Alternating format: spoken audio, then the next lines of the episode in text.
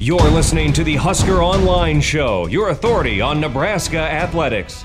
Uh, we're working right now on a, on a football model that uh, hopefully we can implement after the first of the year. So, still lots to do in that regard. But uh, yeah, the emotion's been up and down and all around, and I, I, think we'll come out of this stronger than we went into it. But uh, it has it has been challenging to say the least. And that was Nebraska Athletic Director Bill Moos again on his monthly radio show. Sean Callahan, Robin Washington, A. Klaus here on the Husker Online Show. And it was a tough week around Nebraska, around the athletic department. 51 employees uh, were furloughed until January 1. Um, the training table was shut off um, for athletes and you know scholarship kids that are full basketball, volleyball, and football will get additional money on their stipend checks, $400 a piece um, added, give or take, but your partial scholarship athletes and your walk ons will get nothing. So that's a major, major blow to a lot of student athletes at Nebraska. Then 10% pay cuts across the board. Um, but still, Robin, Nebraska, when you look at cuts, you know they haven't been near as aggressive as what you've seen out there around the league. Iowa's cut four sports. Um, you hear other you know things going on out there about schools taking out financing and loans. We know Nebraska's rainy day reserve fund. They're going to be in a position, at least for this year, where they're not going to have to take out any kind of loan or financing um, to cover the loss that this year is going to be. Well, and yeah, that's the good news that Nebraska, because of you know, I guess how conservative they've been, and uh, through the generosity of uh, their donors, they're able to withstand this type of situation, which is about as worst case as it gets far better than a lot of their peers, even you know, other schools in the Big Ten Conference. So, um, you know, they should be okay when it comes to maintaining sports, not having to take out massive loans or anything like that.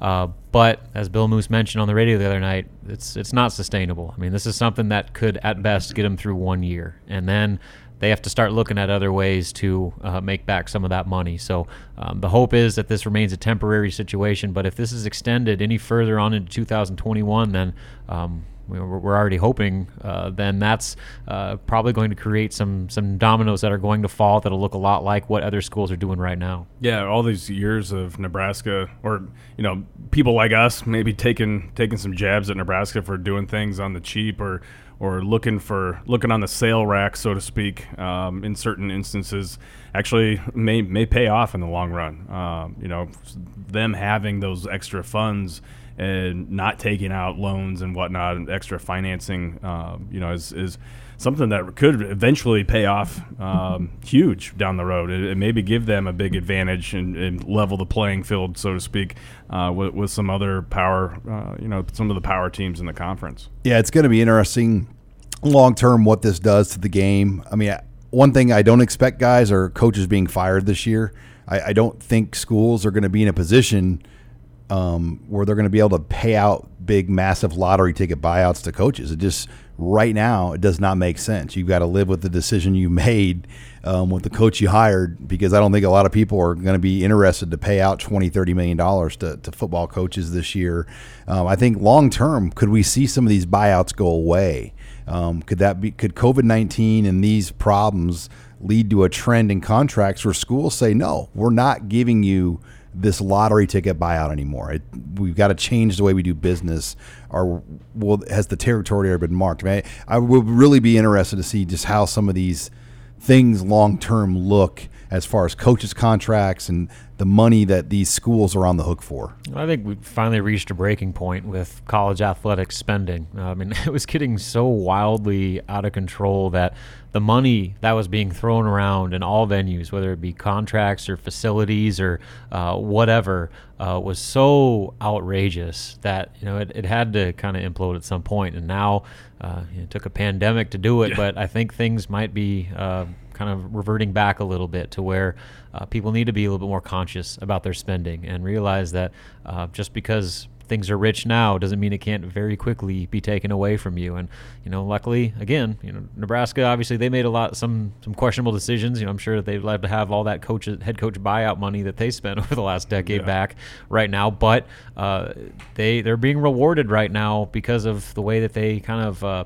were a bit cautious while also trying to keep up with the Joneses when it comes to facilities and all that stuff. Yeah, I'm still again I'm going to be a little pessimistic there. Um, as much as you know, teams are going to have to pump the brakes here on spending for for the short term. I still think that um, once this passes, hopefully sooner than later, um, things will probably get ramped right back up, and and there'll be quite the arms race for facilities and and you know the coordinator salaries and coaching salaries in general will probably go uh, go a little crazy again. But yeah, certainly in the in the short term, I think we're going to see um, you know very little spending uh, or frivolous spending at least. Well, one thing Bill Moos did say is he will not cut a sport at Nebraska. And I think that was refreshing to hear.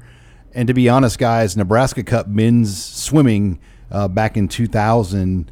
Um, you know, and there was a point where gymnastics was close to getting cut uh, men's gymnastics, and they they kept that here. I mean, Bill Byrne years ago stood on a table to keep gymnastics going in the history here. They just built a new facility for gymnastics.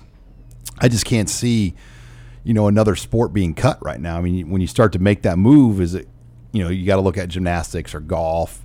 Um, Nebraska doesn't really have any men's sports that they could really touch at this point. Yeah, that's the thing. I mean, you got to kind of walk the Title IX line on this whole thing too, to where you know you can't just ask sports just left and right. You have to be pretty balanced, diligent in what gets cut. And yeah, like you said, football takes up such a big piece of the men's uh, athletic side of it that uh, there's just not a lot of men's sports out there that you can cut. And you know that's another question long term of you know how much longer to do universities carry full sports teams. I mean, uh, you know, do you carry rowing and all that stuff, uh, and, eventually just kind of pare it down to the money makers. I mean, at some point, uh, if you want to keep operating at the level you're operating, and the money situation being what it is right now, um, I think that might reshape just kind of how the whole operation uh, is handled, and especially, you know, again, if, if you're basic, what businesses keep on entities that operate at a loss? I mean, college football or college athletics is one of the few multi-billion dollar industries that that does that, and so I just wonder if what the long-term ripple effect of all this is going to be. Yeah, I think a lot of it will have to do with what type of infrastructure is already in place. Like Sean, you mentioned gymnastics in their new building. I mean, that was oh, 20 plus just, million dollar oh yeah. build, building that Ten, just, men's tennis just opened a new complex. Exactly yeah. And i know there's i think golf had has a new facility or new things in, in, the works. And yeah i think there's a lot of i think it would be be kind of hard to go and cut gymnastics when you had donors donate millions of dollars towards a brand new 20 plus million dollar facility. So a lot, of it probably does have to do with the you know the infrastructure and what's already you know on campus. But at Nebraska, I think if you cut, I mean, if you cut a men's a men's sport or um, you know it, it would you probably if you wanted to get rid of one sport, you'd probably have to get rid of three or four to make it even with Title IX and everything. Well, it w- wouldn't really matter. Right? I mean, does it have to be equal, men's and women's, or can the women just have more regard? I mean, it, the women's has to they have to have more regardless. So if you just cut, let's just say hypothetically, you cut gymnastics and you cut golf, you know, th- then you wouldn't have to do anything on the women's side at that point, right? I mean, there's no. Yeah, yeah. It doesn't have to be even. There just has to be even or more. Yeah. Well, I'm I'm talking like to as far as you know your your fiscal spending um, and, and, cutting programs that are that are taking you know a lot of a lot of loss uh, and try to try to balance the budget so to speak. Um, you know, I, I, don't know if axing just one men's sport would do it. Would do it. Well, especially those sports, they don't spend a ton. Yeah. Now the women's swimming, I mean, if you were to cut like two men's sports to equal out those scholarships, and then women's spending swimming, who I mean, Nebraska's swimming facility is the worst in the country. Yeah. Um, I mean, if they want to continue to have swimming here, they need to upgrade that pool facility. And it's not cheap to operate. No, that. And there was talks about having a facility co-shared with the university uh, campus rec. Um, you know, and build like a really nice aquatic center here.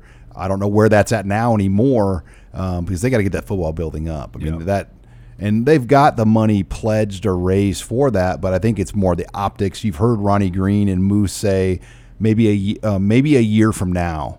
Uh, but they can't do anything until Gary Pepin has a track. Mm-hmm. Yeah. I mean, you can't put a shovel in the ground over there now until there's a track. Because what are you going to do? Make your track guys start running at Lincoln High? I mean, there's no there's nowhere to make them run. I mean, they, those kids have to have a track before you put a shovel in the ground. And right now, it's too late for that to happen. Yeah, and so I mean, uh, it's I think some some long term reevaluation of just how athletic departments are run. I mean, probably are going to be considered. Maybe not so much at a school like Nebraska that has a little bit more stability, but you know, you look at some of these other schools that are taking out these massive multi-million dollar loans just to make it through one fiscal year.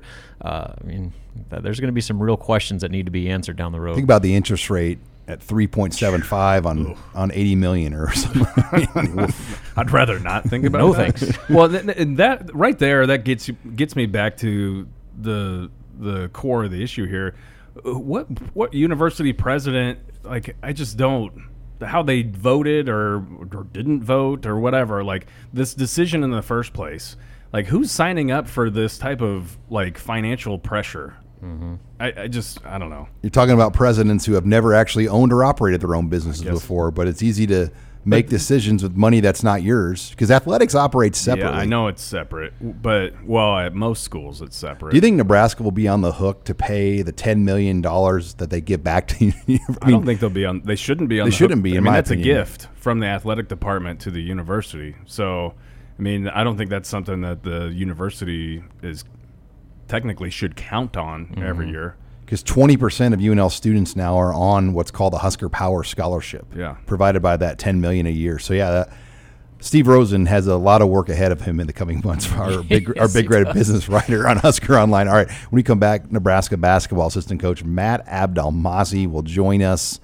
We can't talk Hunter Sallis because he can't talk about recruits, but we do hit on in-state and um, some of those topics. You're listening here to the Husker Online Show.